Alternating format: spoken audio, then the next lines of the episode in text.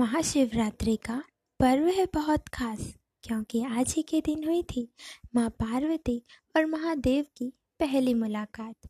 हो गए थे दोनों एक दूजे के जन्म जन्मांतर के लिए। तभी तो खास है महाशिवरात्रि की पावन रात, शिव गौरी के मिलन के लिए। हम सब जानते हैं कितने तप किए हैं माँ गौरी ने शिव को पाने के लिए, और वहीं देवों के देव बैठे रहे प्रतीक्षा में लीन माँ सती के लौट आने के लिए। महलों की रानी वह शिव की दीवानी हो गई। छोड़ अपना महल, वह कैलाश पर्वत की स्वामिनी हो गई। बैरागी से रागी बनाया जिन्होंने शिव को, वो माँ पार्वती शिव चरणों की दासी हो गई।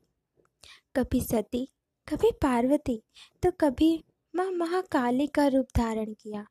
लेकिन माँ गौरी ने अपने हर रूप अपने हर जन्म में आखिर शिव को पा ही लिया। महाशिवरात्रि का पर्व प्रतीक है गौरी शंकर के मिलन का और आज ही के दिन प्रारंभ हुआ था इस सृष्टि में एक अजर, एक अमर प्रेम कथा का। सृष्टि के सृजनहार के लिए ही प्रेम के रास्ते थे मुश्किल भरे, लेकिन फिर भी मिल ही गए शिव पार्वती, क्योंकि वो तो थे पहले से ही एक दूजे के लिए बने। कभी न कोई माँ गौरी सी तपस्या कर पाएगा और ना ही कभी कोई महादेव सी प्रतीक्षा कर पाएगा।